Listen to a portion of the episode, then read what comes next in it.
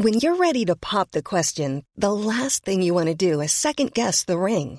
At Bluenile.com, you can design a one of a kind ring with the ease and convenience of shopping online. Choose your diamond and setting. When you find the one, you'll get it delivered right to your door. Go to Bluenile.com and use promo code LISTEN to get $50 off your purchase of $500 or more. That's code LISTEN at Bluenile.com for $50 off your purchase. Bluenile.com code LISTEN. Hey, I'm Ryan Reynolds. At Mint Mobile, we like to do the opposite of what Big Wireless does. They charge you a lot, we charge you a little. So naturally, when they announced they'd be raising their prices due to inflation, we decided to deflate our prices due to not hating you. That's right. We're cutting the price of Mint Unlimited from $30 a month to just $15 a month. Give it a try at mintmobile.com slash switch. $45 upfront for three months plus taxes and fees. Promo rate for new customers for limited time. Unlimited more than 40 gigabytes per month. Slows. Full terms at mintmobile.com.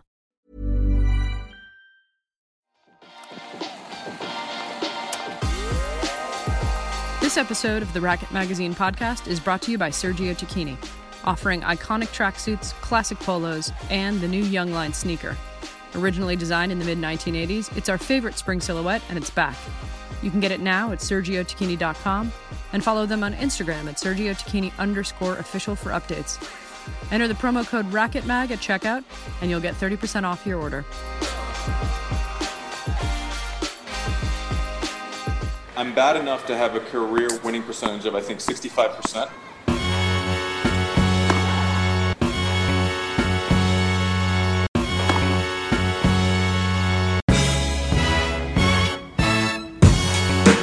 Started it. Me too. Um, well, I'm two cocktails in. Well, I am drinking water because I'm being sensible. What? New Yorker. No, I'm not. I'm joking. You're I'm drinking tequila. Straight tequila. Yeah, thank you. I'm not drinking straight tequila. I was like, have I met you before? You're drinking water? I am drinking tequila with soda and a splash of lime, fresh You're lime. A classy lady. I am a classy lady. Now, for people out there that don't realize, tequila and soda is the best alcohol that you can drink because uh, A, it's not fattening. B, it does not give you a hangover because it is a it is not a depressant. It is an actual bit of an upper. Yeah, it's a stimulant. Tequila is a stimulant. It's Yeah. the only uh, alcohol. It's plant based. So Yeah. what happens is it's why a lot of people say that they tend to end up taking their clothes off after drinking a lot of tequila. Well, this is a good reminder for me to get out of here before you get nude after we tape Well, this intro. you and I are friends, Caitlin. That's true. Uh, I'm drinking a whiskey soda. Cheers. You are drinking a, a drink that will definitely take you down a rabbit hole of hell. It, I mean, it, it wouldn't be the first time, but you know, I'm I'm happy to do it. I'm happy to see your face. We're socially distanced. We're across the room from each other, but I know we are socially distanced, even in my apartment. Um, True. It's been a crazy month. It's been a month. It's been more than a month. It's been six weeks. And In let me tell you something. Since we started this podcast, now three seasons going, so more than two years, we have talked about getting Andy Roddick on the show. Andy Roddick is funny. Andy Roddick is intelligent. Andy Roddick is charismatic. Andy Roddick is a Grand Slam winner and Hall of Famer. Uh, he happens to be a fantastic talker. There really is no excuse for us waiting this long to get Andy Roddick on the podcast except what an incredible time that we got him on the podcast. He's home with his children, his wife, and he can react to some of this insane news that's going on in the tennis world because we got Andy Roddick sort of talking about the topicality of tennis as it's sort of rediscovering itself or reinventing itself during this incredible time. I know, and you know, well, for a lot of people that remember, obviously Andy when he played, he was at times a little controversial with certain things that he would say in the press, or he wouldn't give the press anything at all. Like they would ask him, because you know, listen, you and I have our issues with sometimes with the questions that are asked in press conferences, um, including myself. Um, and I've been in those situations where you're like, do you even watch tennis? Um, but he, he he pushed the envelope a lot. He didn't stand for sort of stupid. Yeah. Right. Um, and rather than like dumb himself down to answer the questions, he would just kind of throw it back at them. He would school journalists on the regular, which they deserve. Tennis journalists are almost entirely terrible, and Totally. Andy Roddick made them uh, out to be the boobs that they almost always are. Totally. So, but the thing that about him now is that he's actually he's never like that. He's actually very serious about talking about whatever it is, you know. And you always kind of think he's going to joke about it because I also know him in a personal sense, and he is a jokester, and he does like to jab people and whatever. If you bring up something, he'll jab back. Right. But he's so much more Um, I think he's a lot different person now. He's obviously a dad, and you know, married, and you know, certainly matured a lot. And he's gone through a you know a bit in his own life, losing his father quite young. Mm-hmm. Um, so I think that his outlook on everything now is very different to what it was maybe 20 years ago. Because I think he realizes that he is quite an important voice in the world of tennis. Yeah. Um, so he takes himself seriously um, with the things that he says, and I just think it's great. Like he, he actually has. He he's not a guy that just says it. He actually has. He says it knowing. If you want to ask him a, a, a question in return, he Yeah. has an answer for it, and that is a guy that's actually done research. He's actually thought about what he's going to say, um, and I was kind of taken back a little bit, some a bit of how he answers certain questions. So I thought, wow, he's really thoughtful on these things now, and it's so nice to see.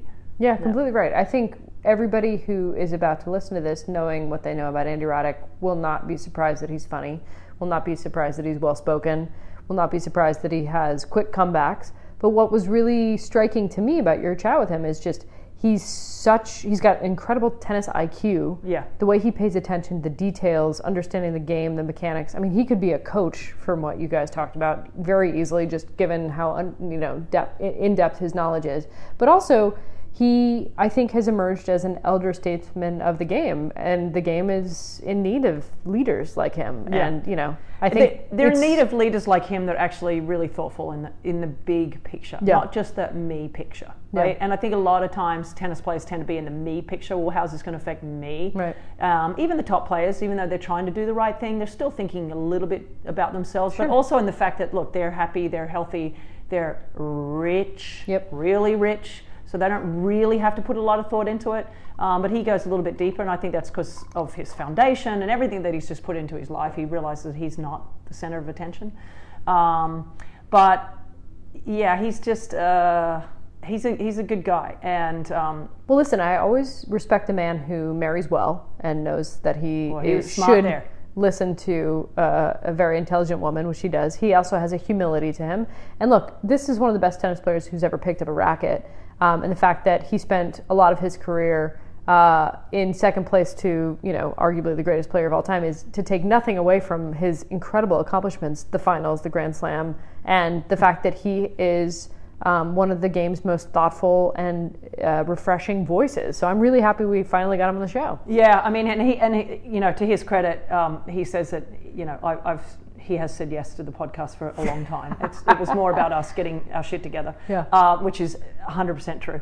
But he, um, I don't know, Andy's just. Uh, yeah, he's he's just a, he's just the guy that you always want to have around. Well, Um, we have to definitely get him back on the show to do. yeah, I have to do a part two. Here's the thing about him, and here's the only issue that I had, and you and I spoke about it. Um, is that I had like I always write down a few questions that I really want to talk about or subjects that I really want to get into with certain players, um, and I had a, I knew that there would not be short enough answers to the questions Yeah. because he's so thoughtful in his answers that he gives. And there were so many questions that I wanted to ask him about. I wanted to ask him so many more things, but because he's so eloquent with the way he actually thinks about the answer, I was like, God damn it, I had to leave like 10 or 15 things out.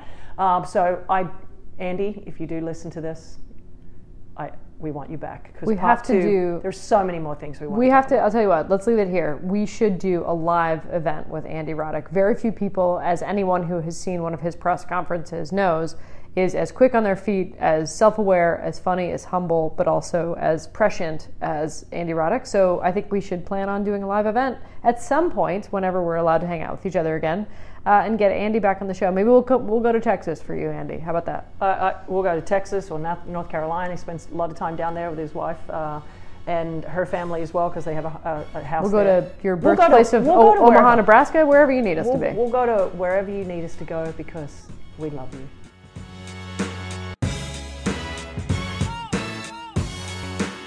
Thank uh, my friend Andy Roddick for joining me on the Racket Magazine podcast. I've been begging you to do this for a while, and now you're stuck in quarantine, so there's no getting away from it. That's not true. I, I feel like you've canceled this as often as I have. Oh, that's true. I just wanted to make you know make myself feel better about fun. no, that is true. You've always uh, been willing to do it, and it's just uh, catching you at a time, which is a good time. So I guess I have to ask you, you know, what's what's been going on in the uh, the Roddick household with the, the pandemic, with the kids? Um, it's kind of crazy for both of you and Brooke because you're not traveling.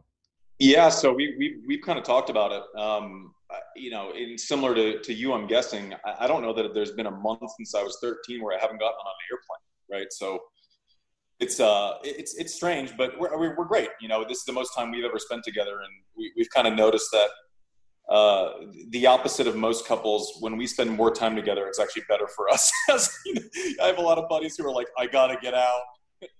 And for us, it's great because we're not juggling. Uh, we, have taken out like kind of the logistical challenges of our marriage and kids and everything else for for five weeks, and so you know it's it's it's tough, but we we certainly really you know we realize we have it you know easier than than most. You're sitting in uh, New York City right now, and so um, it, it's it's been it's been it's been good for us. It's been it's been a, a fun experience, even though um, it's also frustrating, and uh, you know, everyone's kind of dealing with uh, with it.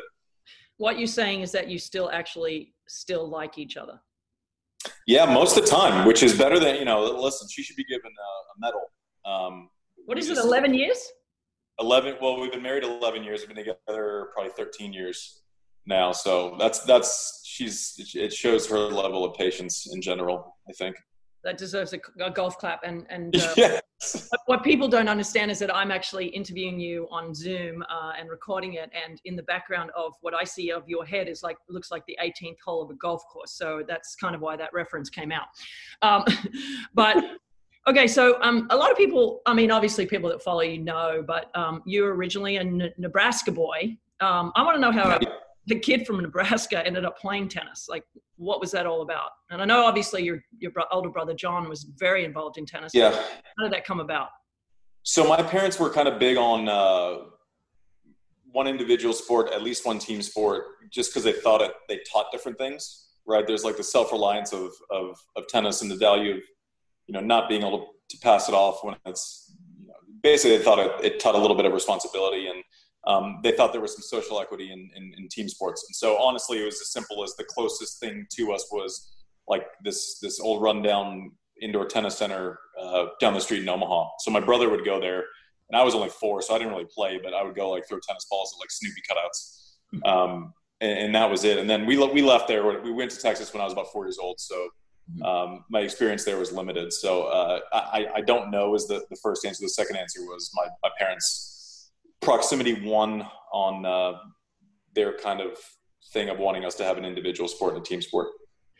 Okay, so I got to know your brother pretty well um, at some stage, and he told me a funny story, and I don't know if this is true or he's just.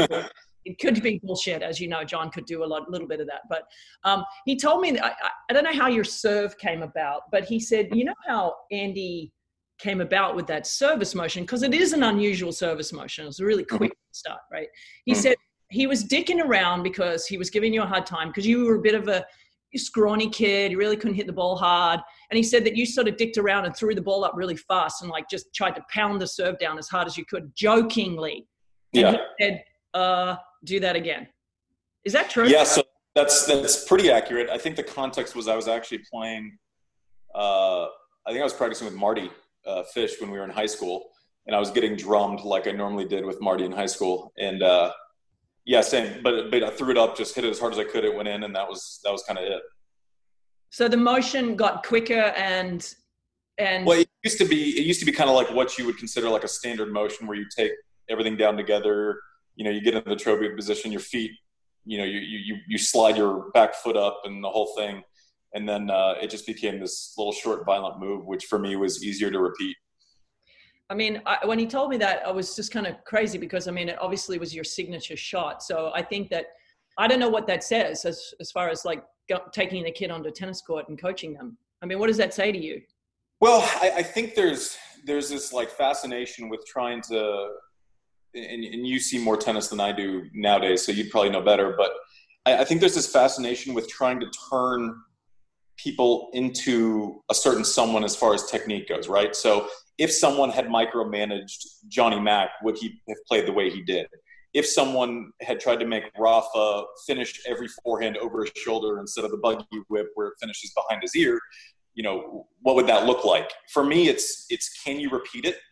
Will it hold up under pressure? And do you have the footwork to actually put you in position to repeat it?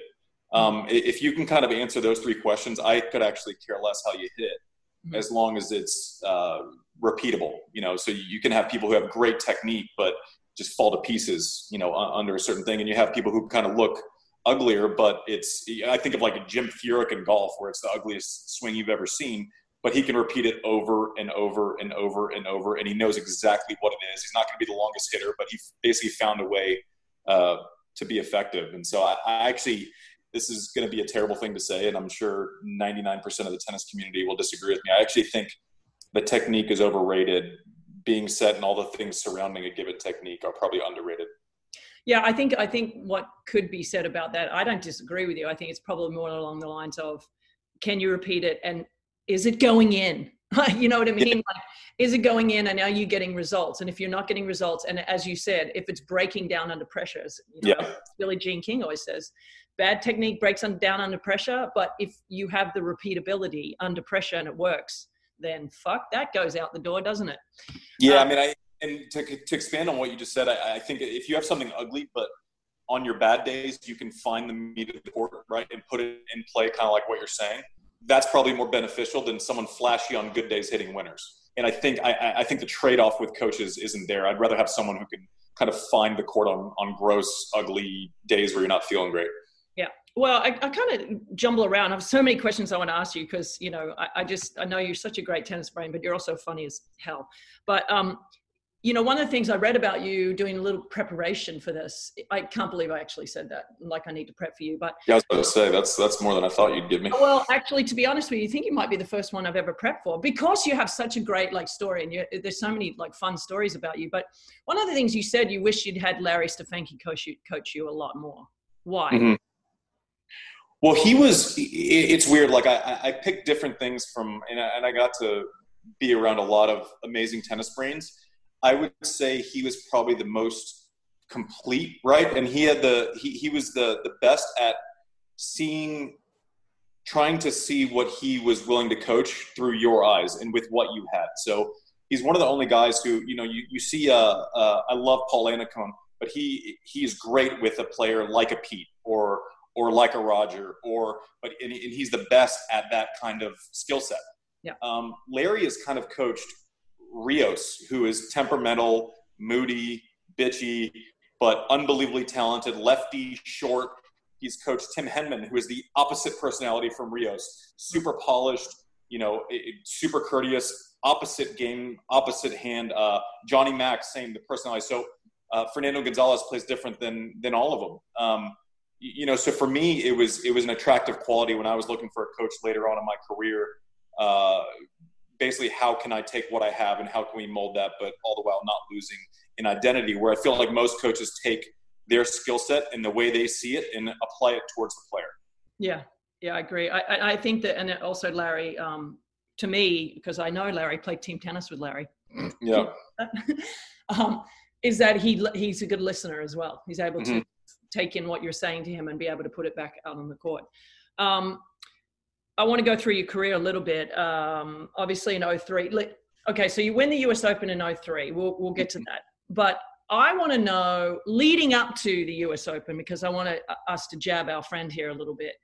Mm-hmm. I think confidence came from you winning Cincinnati and uh, beating someone particularly in the final. well, I mean, I, I it was, I, think it was maybe even before that, uh, but I had switched and, and, and, Brad Gilbert started coaching me, and it was uh, it, it, was a great fit. It, it, was confidence right away. It felt like it was very rushed, but I got kind of caught up in in that relationship, and it, it was like a downhill snowball. Uh, one Queens semi Wimby. I think I won four out of five events before the Open, and then and then the Open. It was it was just kind of a rush of blood. But the the, the specific match against Mardy, um, that, that was tough because that, that was basically just that I had been playing well for two months coming in because I thought he played a lot better than I did for that entire match.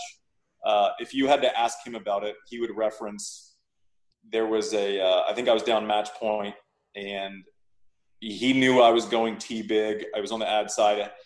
You know, he was just convinced he had seen it since we were 14 years old. Well, um, you're going to his weakness. I mean, let's be honest. Well, I was going to his weakness, but it's also the, the serve that I wanted to hit at that moment. Um, so he just sold out that way, and I aced him with about an 87 mile an hour kicker out wide of the backhand, and, and we kind of had this we kind of had this look afterwards where he was like, "I didn't think you, I didn't think you had the balls to hit that serve right there." You know, so was, that that's probably the moment that I remember, and I'd, I'd be guessing that that was that'd be the one that he remembered too. I don't know if it was an ace or if he just like shanked it back in out of complete shock that I had actually gone there with a meatball. It's, it's funny, isn't it? I mean, this is what people don't realize. Like standing up there to hit a serve, this is major calculations going on in your head prior to hitting a serve. You know, it's like you're like, is he going to know I'm doing this? Okay, he knows I like that serve. And you sort of like, like you said, he, he probably didn't think you had the balls to go to his strength. Yeah, and, and the thing with great returners too is I, I think people, when I was serving well, people want, they're like, oh, mix it up. I'm like, for what? If I'm hitting big and the guy can't, but like great returners, like Mar- I think Mardy on the backhand side is a great returner. When you were against guys like Lleyton or Andre, you had to throw like you couldn't mix it up at like 115 like you had to mix it up at like 87 for it to be effective like you had to throw an absolute shocker in there. And so I, I, I threw that in against Mardy, and I, I, I, still to this day I don't I don't think he believes that I actually hit that serve to him at that moment. It was probably a bad decision. Well, well, te- technically no. There's no bad decision if you win the point. That's what I say. Um, so you know, U.S. Open, you you know, you're this kid. You go in there, you've got all this confidence. Um, take me through a little bit of that, the Open, and just a couple of the really important moments that you particularly remember? Because there's always one or two moments in a tournament yeah. like shit that made the difference. So there's three there's three things and and a couple of them happened before the tournament started. I remember I'd, I'd come in, I was on the street. That was probably the only time I went into a slam in my entire career where I actually thought that I was the guy to beat at that slam. Right. Even if I was ranked one or two, you know, there was always Roger where it's like if you had to put money on it, he would probably be the guy. And I was just trying to steal one from him. Right so that was like the nature of the relationship for a decade. But that that tournament, I actually felt like I was better than anyone going in. I'd beaten Roger in, in Canada. Um, but the only person I had lost to the entire summer was was Tim Henman. His ranking was down. I think he had missed some time, but I lost to him. I had match points and lost to him in DC. And so draw comes out at the U.S. Open. Henman ranked 33 in the world, unseeded.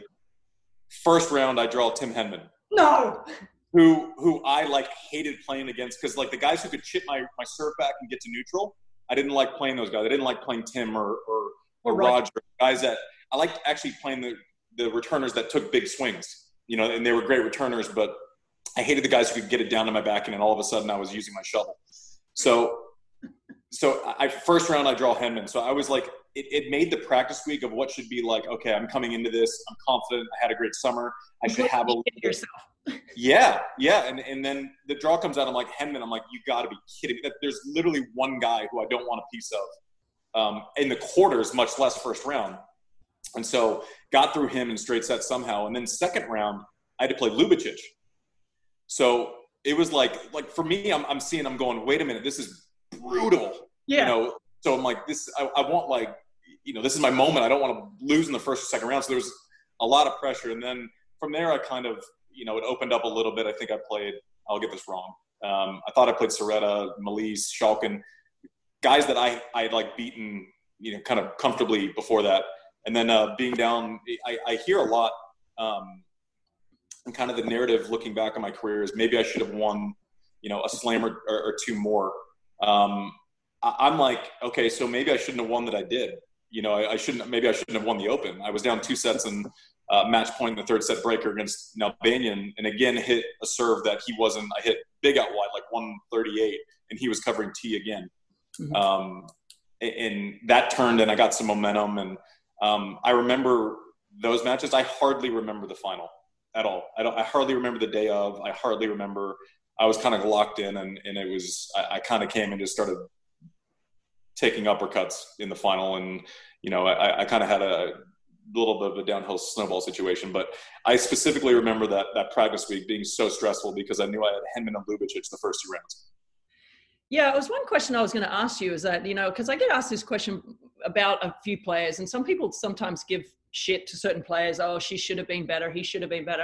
I, I, I was thinking, from your perspective, do you think that you do you think you overachieved or underachieved? And that's, you know, fuck, it's so relative, right? Um, so I, I, I don't know how to answer that. I know that I don't know that I could have squeezed anything more out of what I had. My my my strengths were really obvious, so they probably got the attention over. You know, I, I here, here, here's the way I break it down. I served great my entire career. I never had the best serve on earth.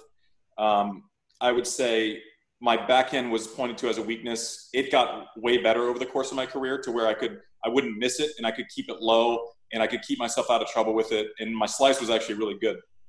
My forehand was overrated after the first four or five years. Um, my shoulder, I had some issues, so I couldn't actually go after a forehand like post 08 maybe.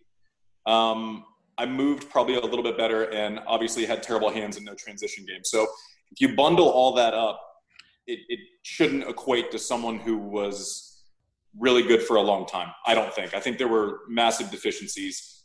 Um, so I, I, look back and I don't know if I overachieved or underachieved. I'm not sure I could have squeezed anything else out. I'm not sure that I could have worked harder.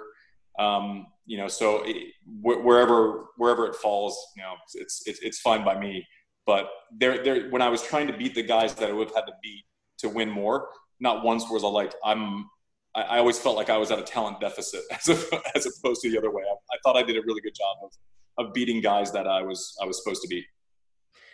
So I guess inevitably, you know, people, you know, get to hear you sort of talk a little bit openly, but that, that 09 final, mm-hmm what before we get to that, like, what did you learn from the previous matches that you played there um, against Roger and lost? Because you know you always played him really tight in the finals. It wasn't like you ever really were blown out. I mean, you set all I think in every single final.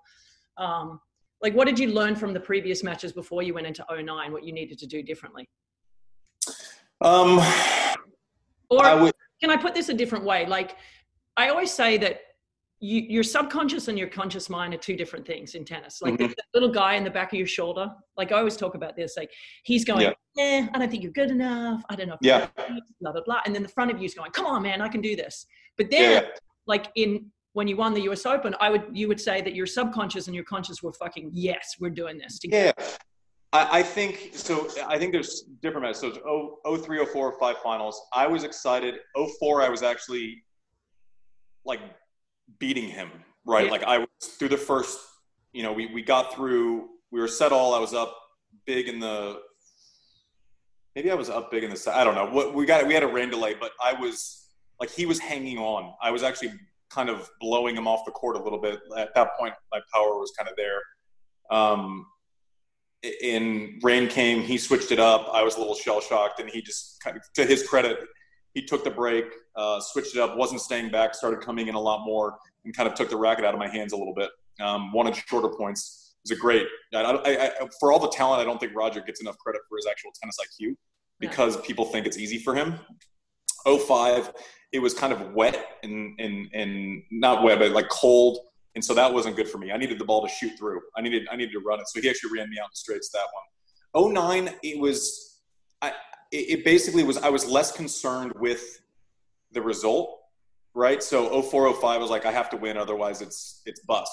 09 I was I was so committed to basically I knew I had to be able to stick my backhand to deep parts of the court and I wasn't just going to come in on crap. So for a decade he would hit that little chip down to my backhand.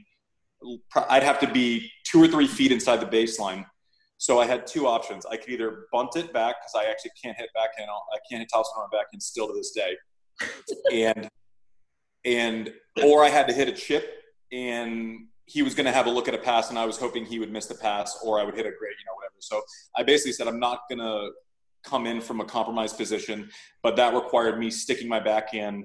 Uh, whether it was middle or whatever, I basically just wanted to stick it firm all day and at least keep him back um, on that ball, which the margin of error comes down because I'm not just flipping it over the net and trying to come back. I actually had to commit to sticking it, and I actually did it. Um, I think that was probably probably the main difference on why I, I had a maybe more uh, a better look at the basket uh, that day. But I, I just wasn't going to come in from compromised positions.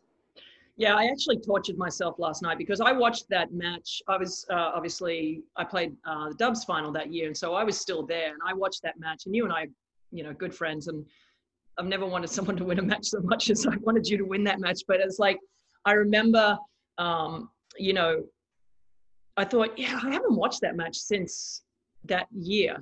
Um, and so I watched a little bit of it last night. I watched uh, particularly the second set tiebreak. And I was Mhm. like, what happened in that tiebreak? You know, and I sort of went through it a little bit. And I guess the one thing, I mean, everybody remembers the volley, you know, that, Mhm. you, that you missed. I want to know, do, do you think it was going out or was that just a, total Yeah. zone? So it wasn't. It was a choke on decision making, not execution. Yeah. So there was a there was a kind of a. I haven't really talked about it much, just because I don't feel the need to kind of Rehab. or validate it. Yeah, but there was um there was a, a pretty significant crosswind.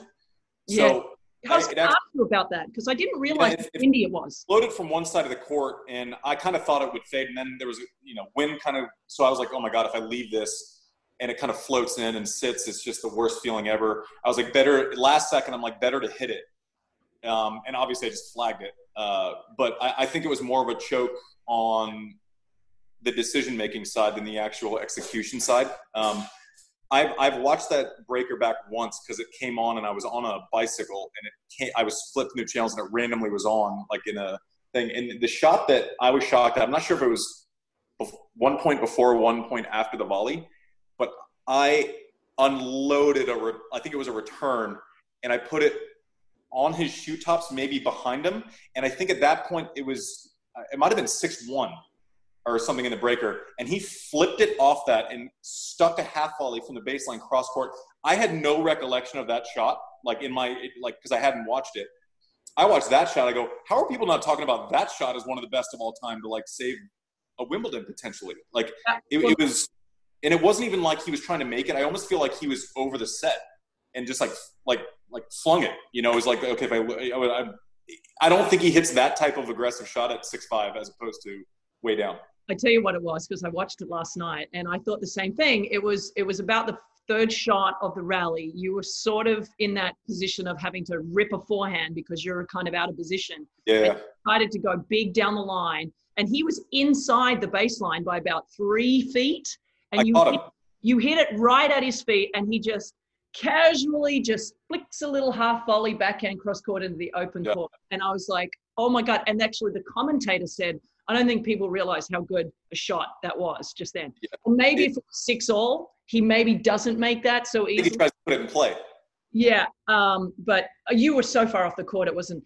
But one of the things I wanted to ask you about the tiebreak was because you had served so well in that tiebreak, and you'd Mm. gone big a lot to his backhand, and you decided, in the first set serve you hit on your match point, you went body, you went hard body, On my match point, yeah, and you and you missed it, and you missed it. It was the first uh, serve you missed in a long time. Um, so I- I'm just wondering, like, can you even explain to people with all the noise that happens too, you know, because all the crescendo of crowd noise at six five, does that change your pulse rate? Does that make it rather than just oh, it's another serve, no big deal? You know, explain to people like the difference that feels like when you're all of a sudden it's on your racket. yeah, I can't remember the reasoning or or, or if I actually I, I don't remember that choice really. Um, but you know, Roger, it's a strange one because you you, you want to pound the backhand on the return because his, his forehand return is is one of the more underrated shots. Like he can just kind of stick it. He never is rushed. The backhand is great too, but you can overpower the backhand sometimes. Not all the time. He's great if he's leaning that way. It's hard, but you know that that's where you're going to win the most first serve free points. I don't know if I just missed it, but the other thing is when he's really extended, when he gets his arms extended, it's this thing where you want to go body, but you're you're playing into his pocket. If he gets extended, he's really good. Yeah, yeah, yeah. So I'm assuming that I I probably thought he was going to guess either way. So by Just virtue of his move this way or that way, I probably just wanted to play against this movement on the serve. Here's the thing: it, it you go up two sets to love. There's no guarantees you're still going to win the match anyway. No, no, no. That's But the thing, the, the thing with that is like you'll see the, the to the crowd point, you'll see John Isner in practice. He can't, he doesn't serve over 125. Then Mm. all of a sudden he gets into a match where there's some atmosphere and he's touching 140. yeah, yeah, right. yeah. So to your point, it absolutely affects decision making. It affects adrenaline. It affects a million things on that line for sure. the one thing that I know for sure after that match is how great um, your wife is in a player box because I swear to you, even when you were winning or losing any of those points, she was just sitting there like, okay, great job. Like there was no movement from her when you went, went six all in the tiebreak. She was like, it's okay. I was just like, I'd be dying. She Yeah. like she should be a poker player.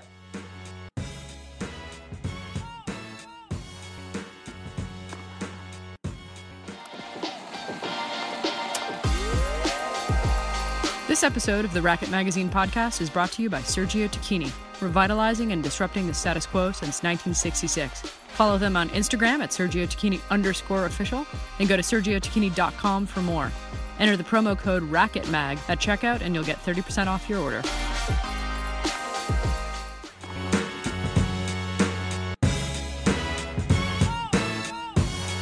Another question I wanted to ask you is I, I just want to know do you realize like how bad you were on clay?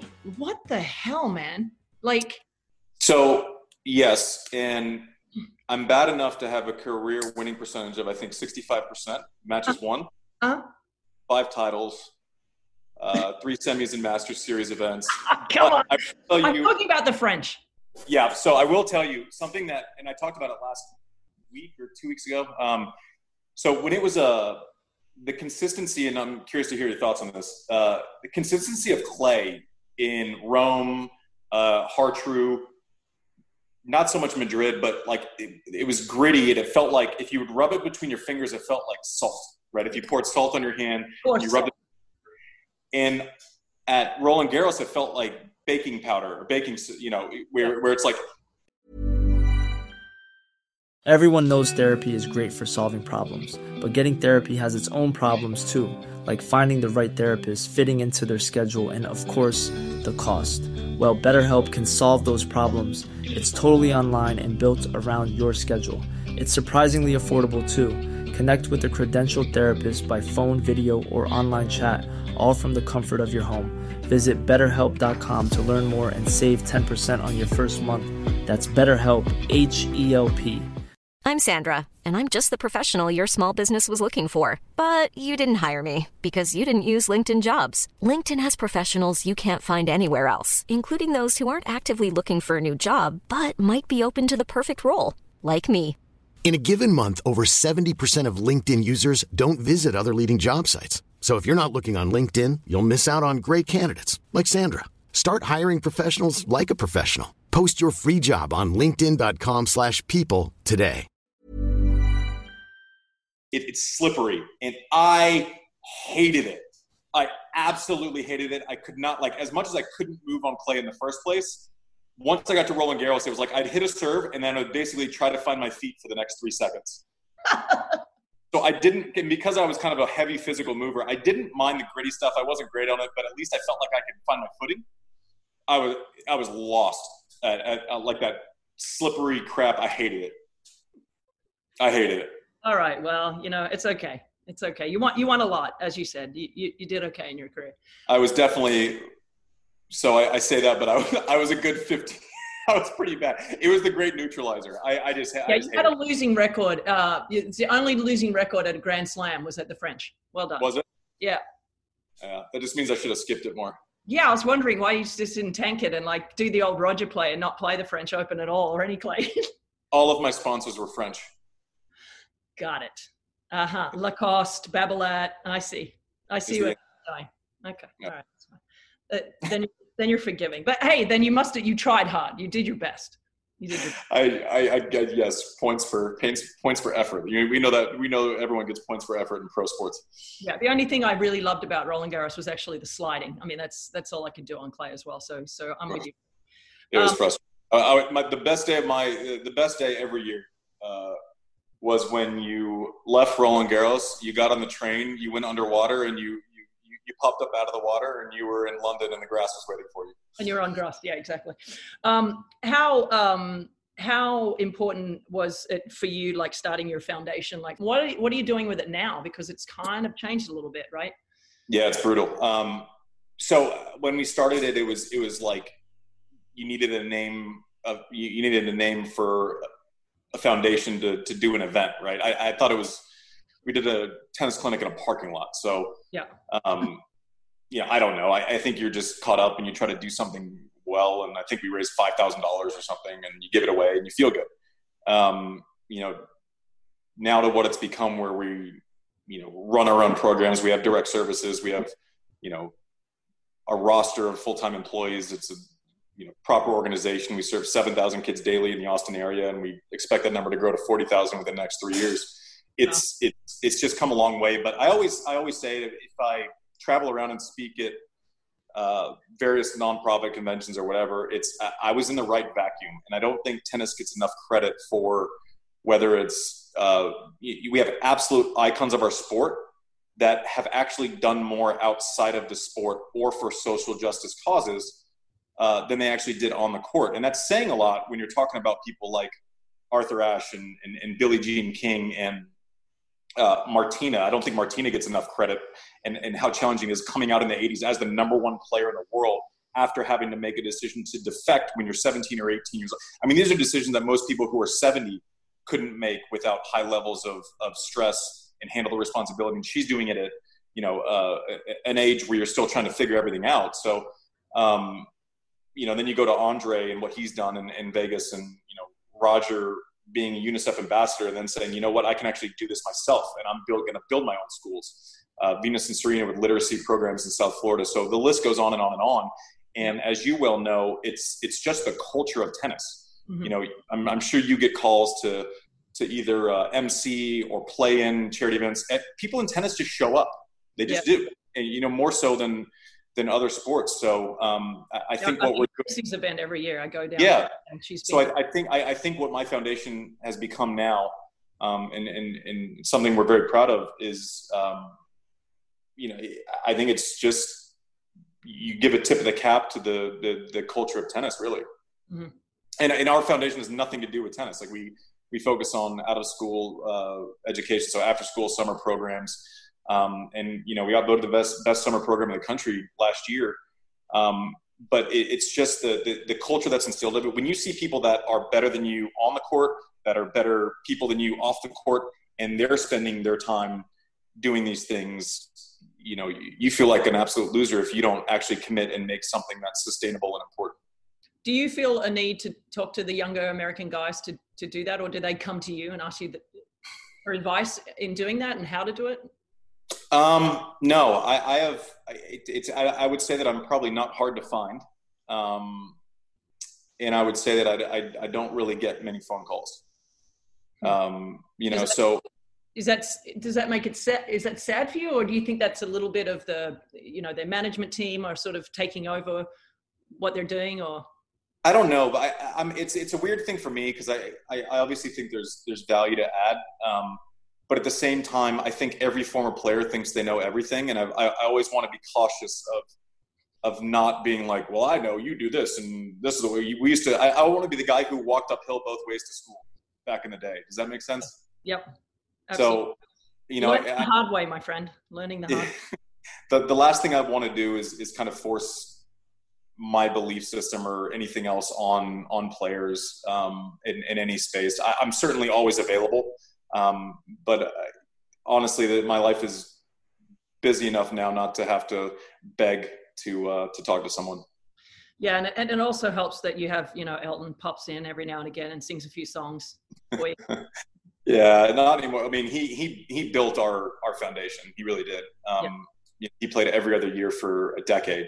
Yeah. Um, you know, I, I don't know how you repay that, but we became a financially viable organization because of him. Yeah. Um, a little bit on uh, modern day tennis right now. Um, I kind of get into these wars every now and again. I mean, I know you find that hard to believe, but on Twitter. um, about the thought process of this. It's a little controversial right now. I mean, uh, Roger just tweeted out the other day about it's time to join the tours. What are your mm. thoughts on that? And on top of that question, what do you think about men being best of five, going to best of three in Grand Slams? I want, I want both your answers to that. No pressure. So, so no, it's fine. I'm not. I'm not. I'm not scared to. Not scared. To give an opinion, um, but the the mergers is. I, I think it's great in theory. I, I think as long as you can, as long as it creates an asset that is way more valuable than two separate tours, then it makes a lot of sense. If it if if you can double your TV deal because you've joined content and you have the ability, the you have the flexibility to give uh, give the TV people what they want more often, um, and you kind of hedge your bets with which who who are the stars now versus who will be the stars in five years, right?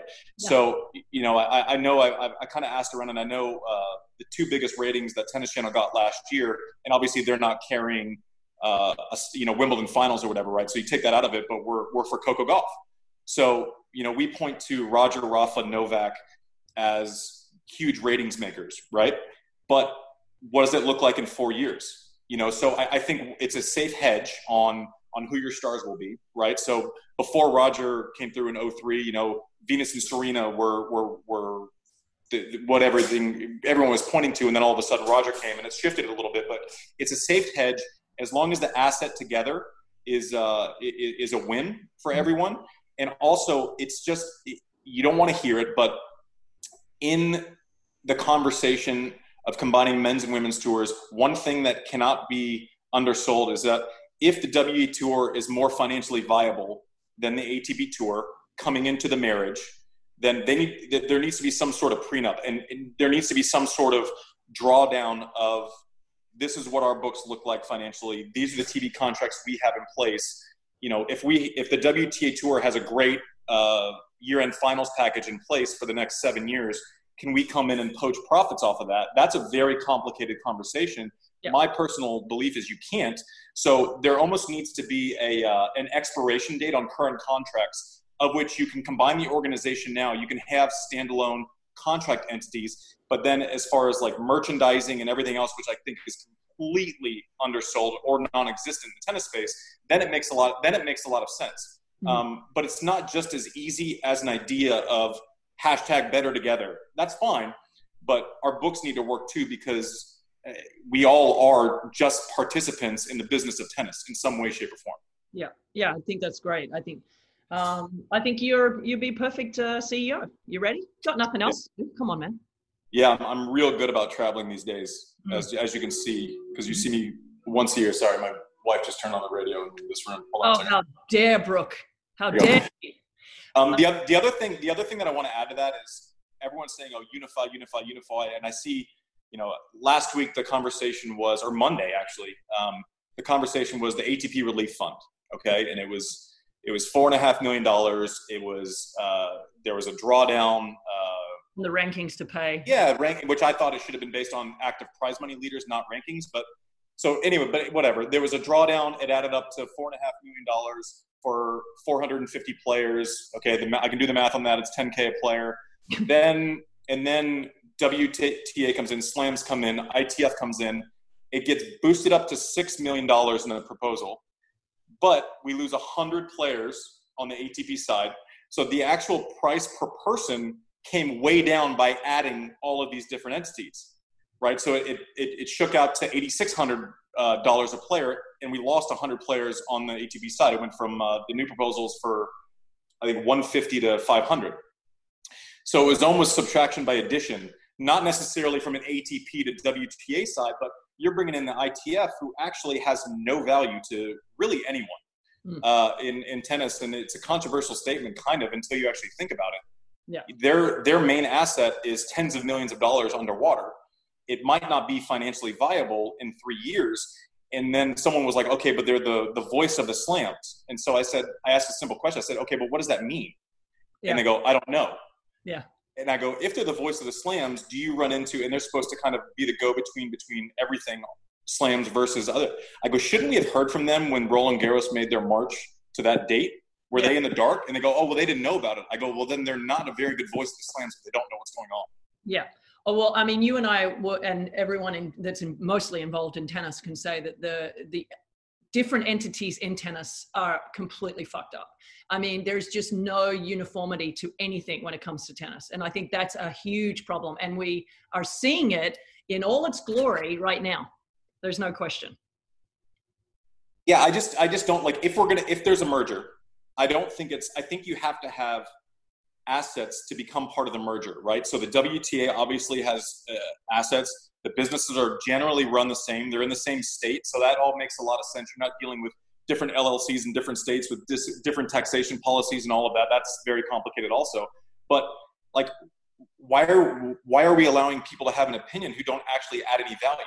Mm-hmm. Right. So, and then you're running into some complications where I said, actually yesterday on Tennis Channel, I said, okay, we're going to merge who's the CEO? Who's who's gonna who's gonna negotiate this deal in order to lose their job as CEO?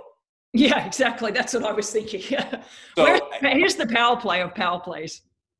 Yeah, so like I, I in theory, it's great on Twitter. Um, it's a great soundbite, but the complexities, I, I would actually, I, am for it, but I just need to. I, I think it's going to need a little bit of time to be organized because if you rush this process and it's not written down the right way, yeah, I think it's going to be anarchy. So I think you have to. I, I think you have to say who do we need at the table? Who can add the most value? You trim the fat. It's like you're, you're not if you're apple you're not going to ask blockbuster for business advice. So get rid of blockbuster and let's actually build a company together. All right. I, I, I recommend that you're on the on the future uh, board all right? I, not, nothing else. You can be on the board all right?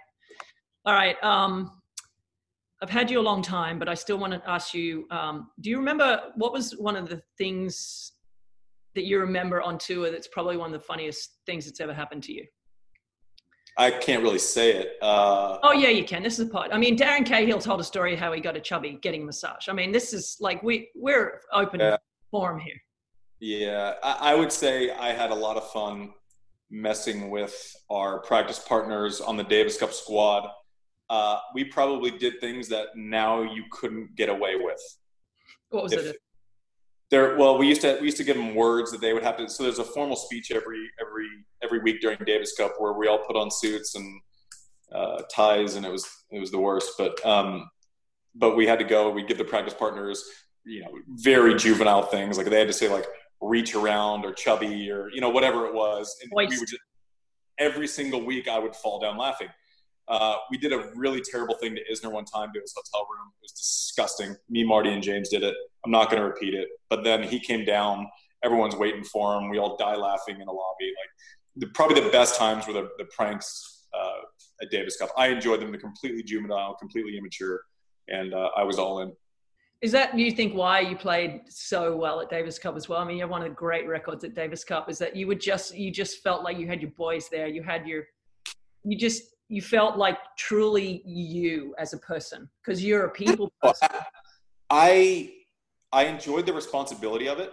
Mm. Uh, I took it seriously. I knew that there was a culture. I, I don't know why I played great at it. Uh, I was always decent on the road. I, I, had a hard time playing at home for a while just because I was too amped up.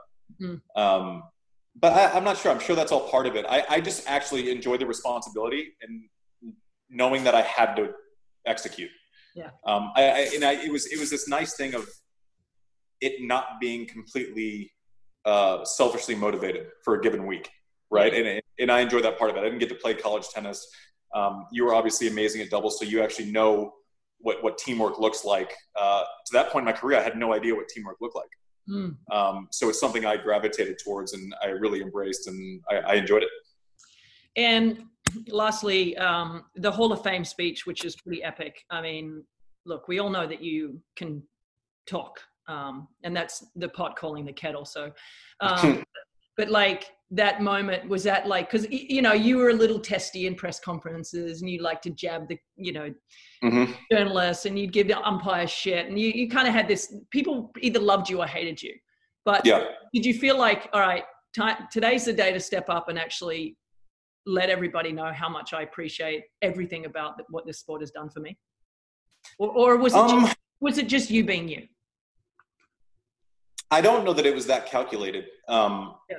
So the thing that I struggle with is I didn't want it to be a regurgitation of results of my career, right? I didn't want any mention of winning a U.S. Open. I didn't want any mention of Wimbledon finals. I I just felt, felt like that was redundant.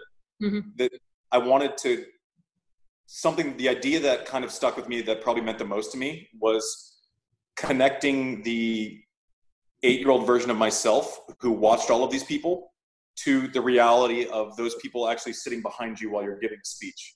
Mm-hmm. right? So that that meant the most to me and kind of thanking the people along the way. So the hardest thing for me was giving people the respect that they deserve for helping me along the way.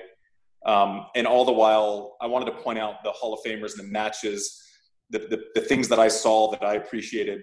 Um, and, and, I guess it just came out that way. But it, it, was as simple as I just wrote a bunch of sentences down in a notebook, and it was probably seven minutes of writing. Um, and it was I didn't also want it to be programmed, so I would just write uh, seven words that would get me into a thought, mm-hmm. and then kind of just tell the story, which was which is much easier for anyone speaking in public. It's a lot easier just to kind of so you don't get lost. Have some sort of order or semblance of order, and then kind of just storytell is. I, I think that resonates maybe a little bit better. But it was fun. I, I was I was shocked they got through without. So every time I uh, practiced reading it out loud, I broke down. I was I was a mess, and that was actually a pretty clean run through, surprisingly. So when the people were there, I was, I was the cleanest run. I didn't think I was going to get through it. Yeah, it was a big day. It was great, and it was totally well deserved. Um, so I guess what's next for you? What do you do? I mean, the kids, marriage, keeping that all going, your foundation, uh, doing a bit of TV right now with Tennis Channel because you're bored as F. Um, like, what, what, what do you see yourself like 20 years from? Would you ever, if someone came to you and said, would you coach me for a year? No. Chance. No. Uh, so one, one of the things that I, I'm pretty uh, steadfast on is, is not, I don't want to give up my geography again. Um, you know, I, I don't want to play an away game uh, eighty uh, percent of the year, um, and so that's just something I'm, I'm really not going to compromise. Especially our, our, kids are young, and I, I just I just want to be present. Um, you know, and it's just it, I don't know. Every day is a little different. You know, the the, the foundation obviously uh, is there's something to be done every day um, with that. Uh, I started a, a real estate company during my career which is the most boring thing you'll ever talk about. But 10 years later, and uh, you know, 15, 20 year contracts over buildings you bought during, you know, when, when you had capital, it's, it's, it's, that's fun. Uh, the angel investment side is fun. Um, so it's great because I have enough to do every day, but every day is still a little bit different. So basically saying you've got a lot of shit on your plate and you're all good. So that's. Yeah, I think that's right. And, you know, making sure, uh, my wife doesn't leave me anytime soon. That, that takes work also. So that's that. That's that. well, I think that you guys are pretty fucking perfect together. So um, I think as long as you, uh, I, I, don't know, as long as you keep like putting the toilet seat down. so m- advice that you didn't ask for, like we've we've had separate toilets since the word go. So smart. You don't see the worst parts of each other. Like just just leave it separate. That's it. So that's your that's your advice to every couple. I, if you can, even if it even if it means you got to call dibs on the one down the hallway, I, I, I believe in separation of no, poo. I, I 100% agree with that. I was uh, I had a choice a couple of years ago of getting an apartment with uh, my girlfriend at the time, and, and yeah. I paid. We paid uh, like a thousand dollars extra a month on rent just to have an extra toilet because I was like, I don't need to deal with this. Like, it's just some people are just messier, and men tend to be disgusting. Yeah. I think that's a great parental. Uh, I think that's a great yeah. That's all. That's all true. Great marriage advice. that's great. right. All right, that's perfect to end on. Uh, Andy, thanks so much. I miss you. I miss Brooke. I miss the kids. Uh, I know you're in North Carolina right now, but um, once this pandemic is over, um, you were gracious enough one time to invite me um, into Austin to show me the city, and I'd love to come back again. And um, I miss you guys a lot. Well, let's do it. Stay safe. Don't go licking any doorknobs or anything, you know. Yeah, I've, I've, I've managed to like pull that out of my uh, my to do basis. All right, Stubbsy, thank you. All right, mate. See you later. Say hi to the gang. Bye. And that's it for this episode of the Racket Magazine podcast. Thanks for listening. Our host is Rennae Stubbs. Our co host and producer is me, Caitlin Thompson. Music by internationally renowned DJ Stretch Armstrong. Thanks to Tim Rogerian and the team at ACAST. Find us at racketmag.com slash podcast and subscribe to us at any of your favorite podcatchers.